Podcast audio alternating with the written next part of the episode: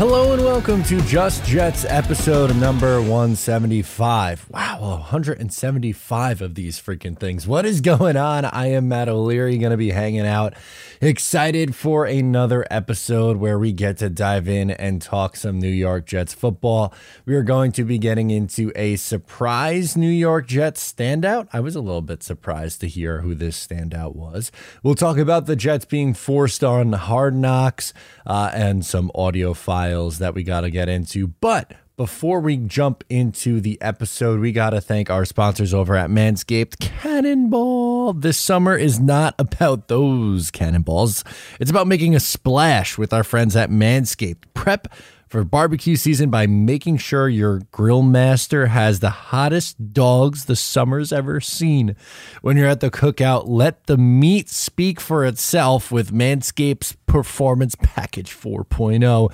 It's time to get ready and not sweaty by going to manscaped.com and using my promo code JETS20, that is J E T S 20 for 20% off and free shipping. Make sure to pick yourself up something nice over at manscaped.com, courtesy of me. All right, let's hop into the episode for today. A lot of things to get into. As I mentioned, we start with a surprise standout. So, Rich Cimini of ESPN listed his surprise offseason standout for the New York Jets. And to me, it was I, thought it was very so this answer was very surprising from Rich Cimini. He says Max Mitchell, and his reasoning is that the 2024 uh 2022 2022 fourth round pick. I don't know why that was so hard for me to spit out. Who missed time last season with a knee sprain and uh, blood clotting condition, rebounded with a strong offseason. Mitchell started five games in 2022 at right tackle and will compete for that job in training camp. He was in the midst of a solid rookie year when clots were discovered in one of his lungs and his right calf, ending his season. He can manage the condition with medication, which will allow him to continue his career. So, that aspect of it is obviously a good one and something that I am very happy for Max Mitchell with. Uh, is his health first and foremost. Obviously, that's most important. Blood clots are scary things. That's not a good thing uh, and him being able to continue his career is obviously a good thing and and a win. The surprise is that he was listed as the offseason standout. I, I didn't really hear much from Max Mitchell this offseason.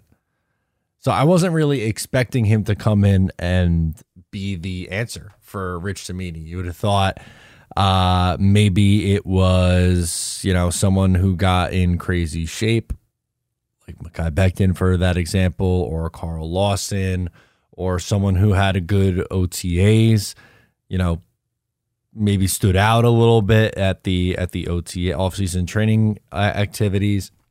I guess maybe Max Mitchell did, and he will. Cimini's right. He will be a part of the competition for that starting job at right tackle. Does he win it though? I have a hard time thinking a healthy Mekhi Becton loses that competition to Max Mitchell or Carter Warren or Billy Turner. I really do. With Max there he was very up and down last year as a rookie. There were some nice moments and he was he played above what my expectation was for him and, and he specifically had a a nice game against Cincinnati and Cleveland. I thought he was he was okay in, but there were some tough ones in there in his in his games that he played. He, he ended up playing in six games. Um, the Minnesota game was the one that I, I guess he left early in in week 13 because he played weeks one through four, gets hurt, comes back in week 12 and 13. Uh, but the, some of these numbers are a little bit rough. 14 pressures allowed is a lot of freaking pressures allowed in that small amount of time. Three sacks is also so that over oh these numbers over six games. So we'll do 14 pressures over six times 17. That is 39.7 pressures. So 40 pressures, three sacks over six is half a sack over 17 is what? Eight and a half, nine. We'll round up to nine sacks. It's a, it's a lot of sacks to be giving up um, in a in in the course of a full season. Um, one penalty though, which is uh, which that's a plus. plus, and obviously, sure, there's room for growth with Max Mitchell. He is someone who can can continue to grow and develop and get better as his career goes on and as he progresses here. But I don't know if it's a, a, a lock that he is a a starter. Maybe he does surprise, and that's part of the answer, I guess, from Rich Cimini is saying that someone who's under the radar right now, who could then take that step and be, you know, surprise starter for this team. But I, I, I don't know. I feel like I'm I'm about to walk myself back a little bit because, uh, the quote is ESPN Rich Cimini puts Max Mitchell as the surprise offseason standout for the Jets. So he was the one that had the standout offseason. I don't know. Uh, again, I'm rooting for him. I, I want him to to be good. I I would be surprised if Max Mitchell is the the starting right tackle. If anyone not named Mekhi Becton is starting at right tackle, I think it would be Billy Turner because of his experience there. Or hell, maybe even AVT. Maybe even AVT gets the start and then they play Billy. You could play Billy Turner inside, or you can play uh, Connor McGovern on the inside. There's a lot of ways the Jets can go about doing this offensive line. So that's definitely a training camp storyline that I cannot wait to watch for. And man, am I itching for training camp right now because it is a it's a quiet time in the off season. Uh, but we were talking about uh, surprise offseason standouts. Max Mitchell, one of those guys. I don't know. I want to hear from you guys, obviously, in, in the comment section on YouTube. If you're listening to this in audio form, get at me on social media and let me know if you view Max Mitchell as a, a one, someone who had a standout offseason. I guess him getting back to the point where he could play could theoretically count for that. I will give him credit for that. Uh, but beyond that, I don't know. That, that one, again, was a little bit of a surprise for me. The second story I want to get into today Hard Knocks. It is appearing like the New York Jets will be on Hard Knocks training camp with the New York Jets. Don't you love it? Wasn't that so much fun when the Jets were on Hard Knocks in 2010? The thing is, the Jets made it abundantly clear that they did not want to be on this program, right? Isn't it funny that they said, we, eh, you know, we're, we're really, we're really all set. But there's a couple of things that come up, uh, or a couple, uh, there's only a few teams that could be on hard knocks. And there's qualific- certain qualifications, like you can't make the playoffs over the last two years, I believe is one of them, which is just, that is a strange one. That is a really weird one. But anyway, uh, the Jets were a team that could potentially be be in on the mix. Uh, the Bears, the Saints, the Washington Commanders. They, those were the four teams who could have been on Hard Knocks this year. And it appears like the Jets are the quote was the Jets are bracing to be the ones that are forced into it. Robert Saleh said that uh, he does not have interest in the New York Jets being on that show, and I get it. Uh, it's that one they already have cameras in the building with the the One Jets Drive and the Flight 2023 crew.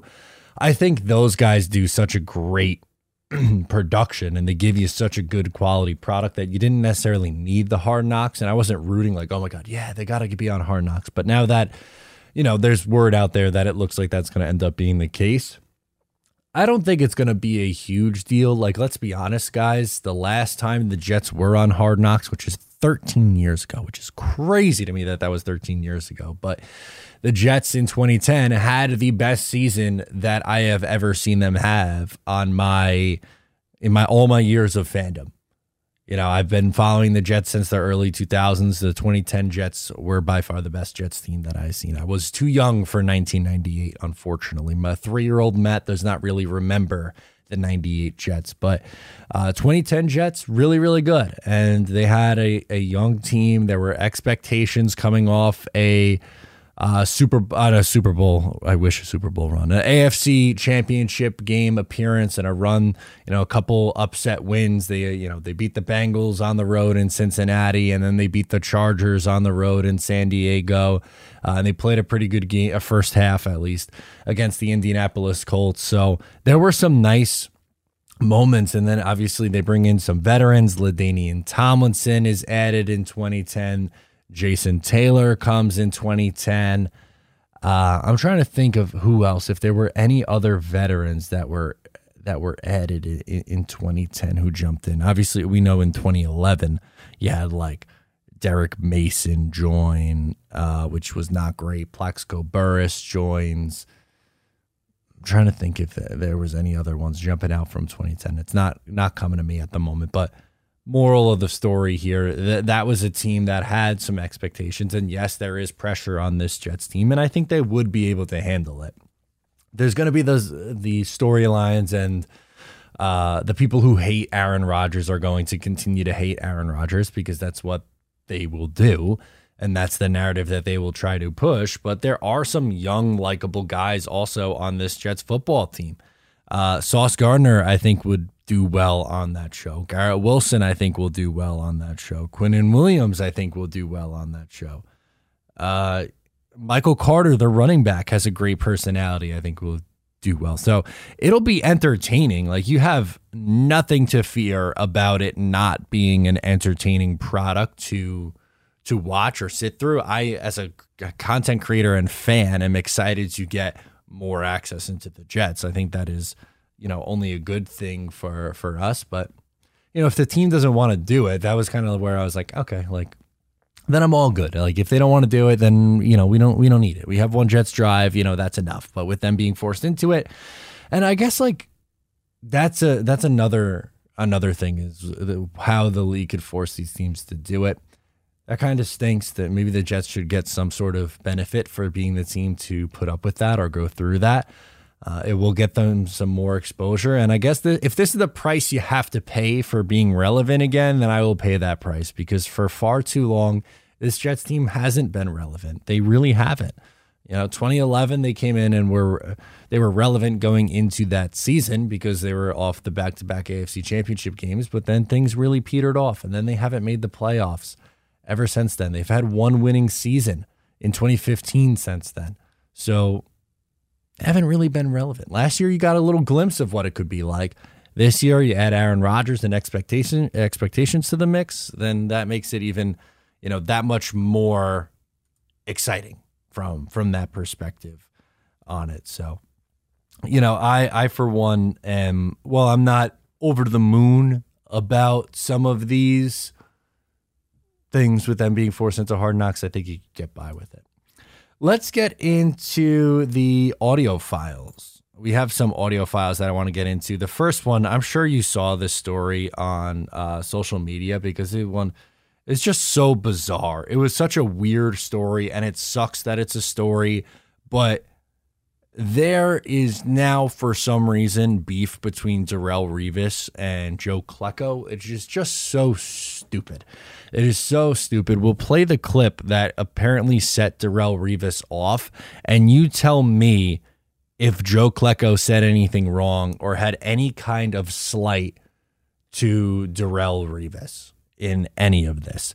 So this is a clip courtesy of the Jake Asman show. If you haven't seen the full interview with Joe Klecko, make sure to check it out. But here we'll play the audio of the clip and then we will react to it with the Darrelle Revis reaction looking at the history of the Jets, right? You could make a case the two greatest players that have ever played defense for this franchise, you and Darrelle Revis, are fittingly going in to the Hall of Fame together. The, the best player my dad ever watched was you, and the best player I've seen in my lifetime watching the Jets was Darrelle Revis, without a doubt.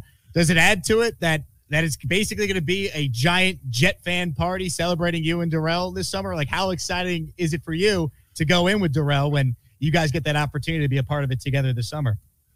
Well, I said to him, you know, when we were out at the Super Bowl, and I said to him, I goes, this is going to be New York West for a day. You know what I mean? And we got to sit down after, and Darrelle doesn't say a whole lot, but the one thing, first comment we had, we were doing Sirius radio, and he said it's really cool that Joe and I, who are the two best defensive players ever to play for the Jets, are coming in together. And I was very, I mean, I didn't know his mindset about us, or and he didn't know much about me because it was been so long ago. I mean, I played when they didn't have face masks, so you know. but but it's it's cool. I mean, for him and I both, we've talked about it a little bit, and you know, you know about what football is meant to either of us, and you know, getting in the in Hall of Fame, and it's really going to be cool, like you said.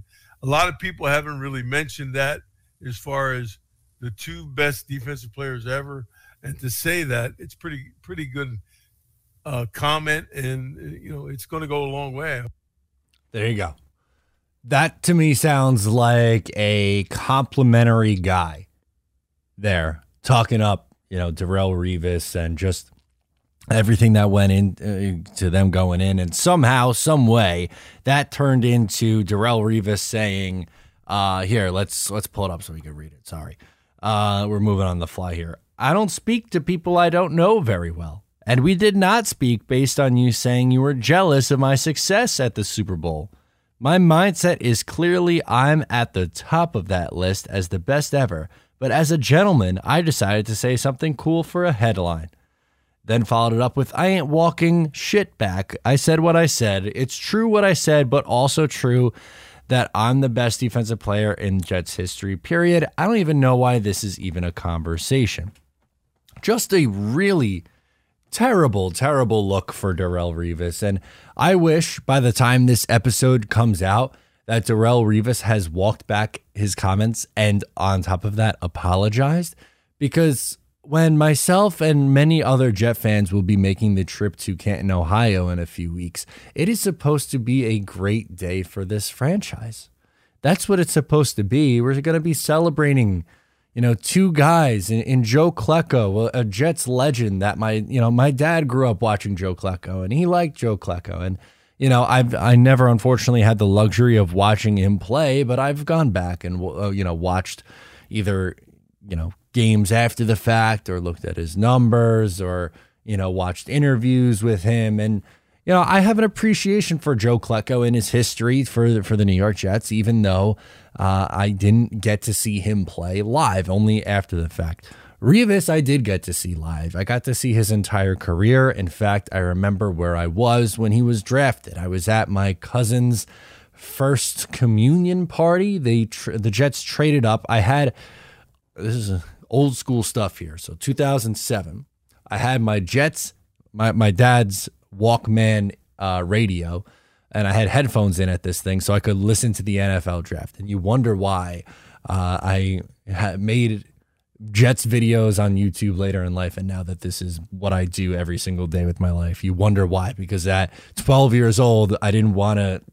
I had no interest in my cousins, uh, you know, first communion and talking with my cousins and uh, my family and relatives and enjoying the party. No, I sat outside uh, and had the headphones in. I also remember the Giants drafted Hakeem Nicks, who's a wide receiver. I'm pretty sure it was it was uh, Hakeem Nicks, uh, who they took later in the first round. But I remember the Jets trading up. I was like, yeah, they got this guy for a corner from Pittsburgh, Darrelle Revis or uh, Darrelle Revis. Oh, we learned real quick just how good he was. Uh, really, that 2009 season was just truly, truly special. Uh, and man, it, just it stinks. They these are two guys who are Hall of Famers, Ring of Honor Jets, and these you know going into this upcoming weekend in a few weeks, it's tainted. And Jake Asman said it best in his reaction, like. The, the it's kind of sucks that this is the biggest storyline from that interview, which again, Jake did a tremendous job. If you haven't seen it, you should check that out. How about Joe Klecko talking about Aaron Rodgers and saying not that he fully changed his mind on it, but he was a little bit more understanding of why the Jets went out and, and did what they did to get Aaron Rodgers, and he appreciated some of the things that he did. Like that was should have been the soundbite, and that should have been, you know, and, and Jake's work for you know putting the interview together and executing nearly an hour long interview with Joe Klecko.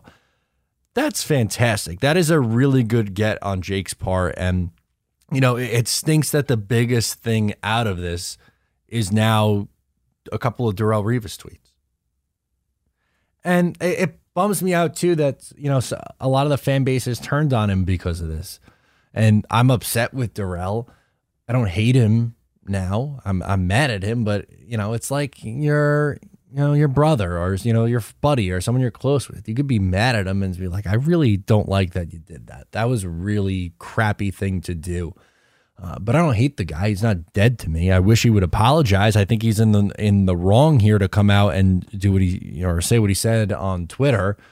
Now, am I of the opinion that he's the best defensive player the Jets have ever had? Yes, I would put him ahead of Joe Klecko because to me, Darrelle Revis is a top five cornerback in NFL history, if not higher. Uh, Joe Klecko is a tremendous, tremendous, tremendous player, a deserved Hall of Famer. I don't know if we could say that he is a top five interior defensive lineman or a top five defensive end. He played both and he played both really well. He is a damn good football player, and I don't want it to sound like I am discrediting his career. I don't want to have to choose one or the other, but if I personally were to do my rankings, I would put Darrelle Revis one and Joe Klecko two. And I don't think there is any shame in that.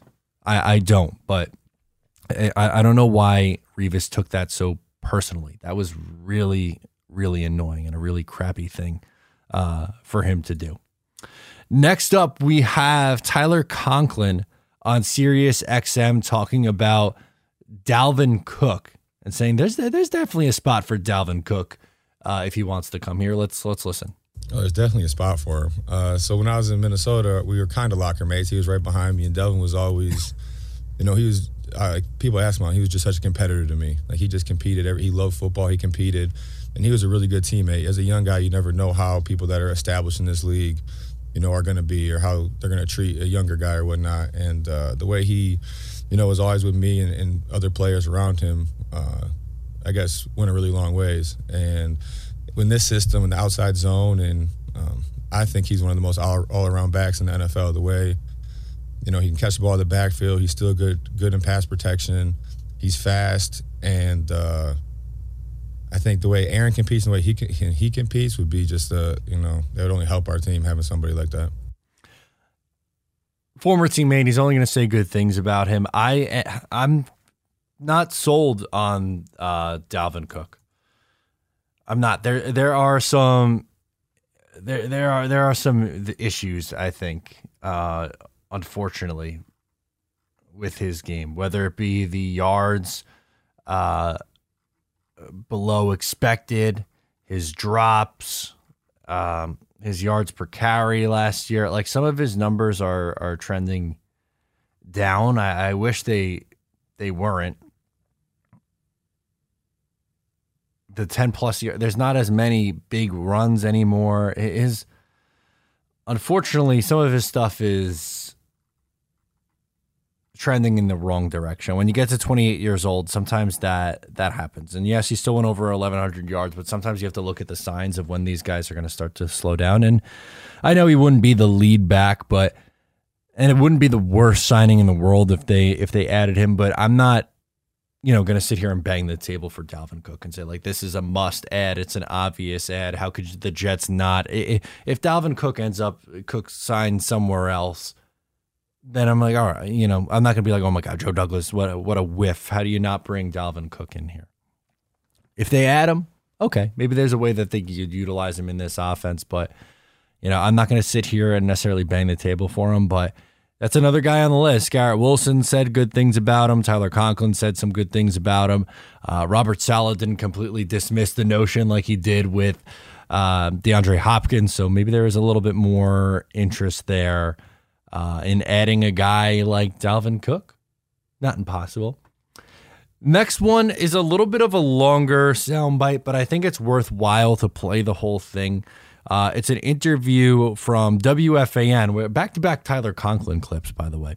It's Tiki and Tierney, and I, I've been critical of both Tiki Barber and Brandon Tierney. I don't really always care for their takes and opinions, but I liked this conversation that they had with uh, with Tyler Conklin regarding Mike how they handled the Mike White and Zach Wilson situation. It's it's very it's very interesting like when they all on the road trip to Minnesota wore the Mike White t-shirts and they asked him if they if he regretted it or had it or felt any different after the fact now.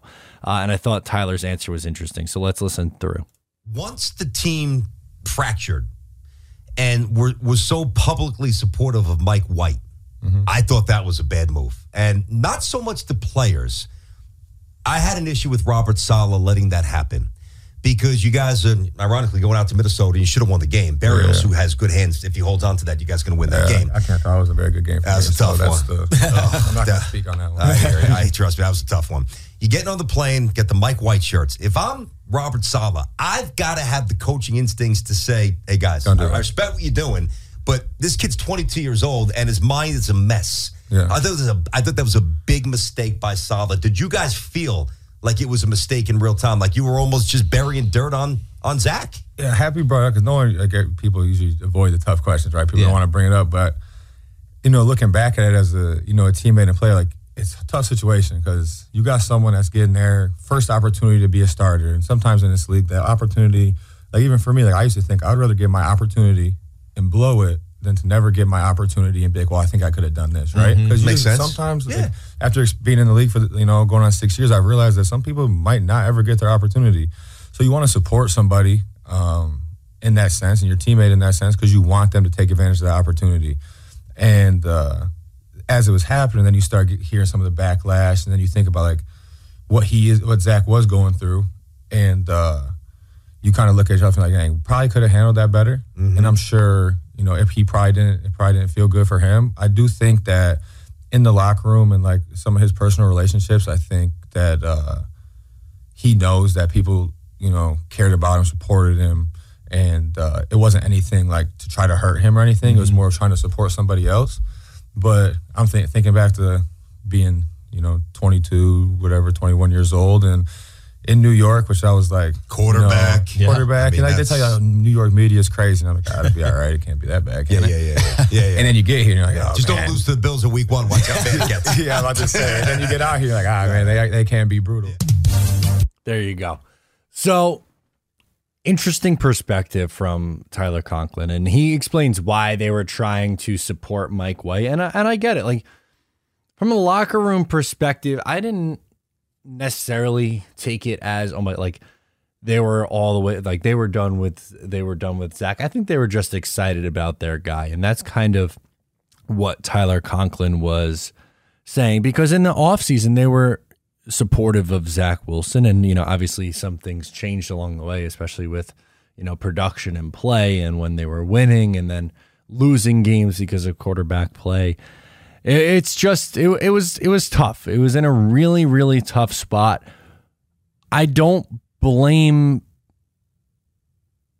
the Jets for making that switch at the quarterback position though when they when they did and you know Mike White played well against the Chicago Bears. They had a huge win. You know energy was back after feeling really really down after just an abysmal showing on the road in New England. You get a big win at home. You move to at that point 7 and 4 right? And then you go on the road to Minnesota it was a good team, mind you, a really good team, but that's a game that you felt like, all right, you can you can win that game, and they probably should have. And Mike White was okay in in that game. There were some really nice, there were some some really nice throws and some clutch throws. You know, so had a couple of interceptions and um, there were some not so great moments in it, but. I I understand why they were like trying to rally around their guy and like, okay, this is our quarterback now. But a little tough tough look for Zach, and I'm sure that was hard for him. But I think, and I hope that you know Zach knew that the guys would still be behind him when he went back in, and you know there were some okay moments in the Detroit game when he came back in, and then it really went off the rails against Jacksonville, unfortunately. But you know it is what it is now. Aaron Rodgers is here, and hopefully you don't see Zach Wilson this year. Hopefully Aaron Rodgers plays all 17 is healthy and plays into the playoffs. We got one more audio file that I wanted to share with you guys. It is regarding Sauce Gardner. So it is Tony Oden Jets coach Tony Oden talking about Sauce Gardner. Bigger things for him in 2023. The number one job for corners is not to have them catch the ball. That's the number one job. Yeah. Period point blank. Now, the uh, the the extra meat on the bone or the icing on the cake, all right, is the interception. You know, and that's what we're going to we're going to we're going to get to those. But it's, it's so many other parts of his game. Um, that's one thing. You know, that's that's going to come. There's no no doubt in my mind, zero doubt in my mind that those things are going to happen if they continue to throw over there. Um, but there's so many other things that we can work on. That's why I say that people think they saw a great player last year. Um, if he continues to trend and put the work in um, that he is doing, um, that we expect him to do, um, there's going to be a little something extra in there. Oh boy, a little something extra. How how can you improve on a All Pro defensive rookie of the year performance? That's what I want to know. Holy smokes, that would be great. Now, if you were to criticize, and the the Tariq Woolen stands are going to come out of the woodwork because Woolen had those interceptions. Revis had two which isn't very high, obviously, but sometimes it is hard to get those interceptions when you are not getting thrown at. There were games where, you know, he really wasn't thrown at Sauce Gardner. And it there are, you're drawing those parallels to 2009 Darrelle Revis. And it's funny that in an episode where we talk about, uh, and, and when we talk about Darrelle and what his impact was on this team and just how good he was in his Jets career and NFL career, Sauce Gardner could be that as well. Sauce had a better rookie year than what Darrelle had as a rookie. Now Sauce has to sustain that and continue to get better and you know do that for a long period of time before he's in that conversation with Darrelle, who I said earlier is a top five corner in NFL history. But the traits are, traits are there, and good on Tony Oden for working on that with him. I can't wait to see more Sauce Gardner in 2023. I think it's just only going to be bigger and better things for for Sauce in this upcoming season in, in 2023. I can't can't wait to see him out there on the football field. Maybe add a couple more interceptions. I don't think he'll ever be a guy who has like 10 picks in a season because I just don't think people are going to attack him uh, that way. But man, I, I, can't wait to watch him out there. No voicemails this week. So make sure to call in 631 517 0756 to get in on the action for the voicemails. We can get you involved in the show. Thank you so much for tuning in to this week's episode of Just Jets. Make sure to follow along on social media. I am Matt O'Leary, and I will catch you next time.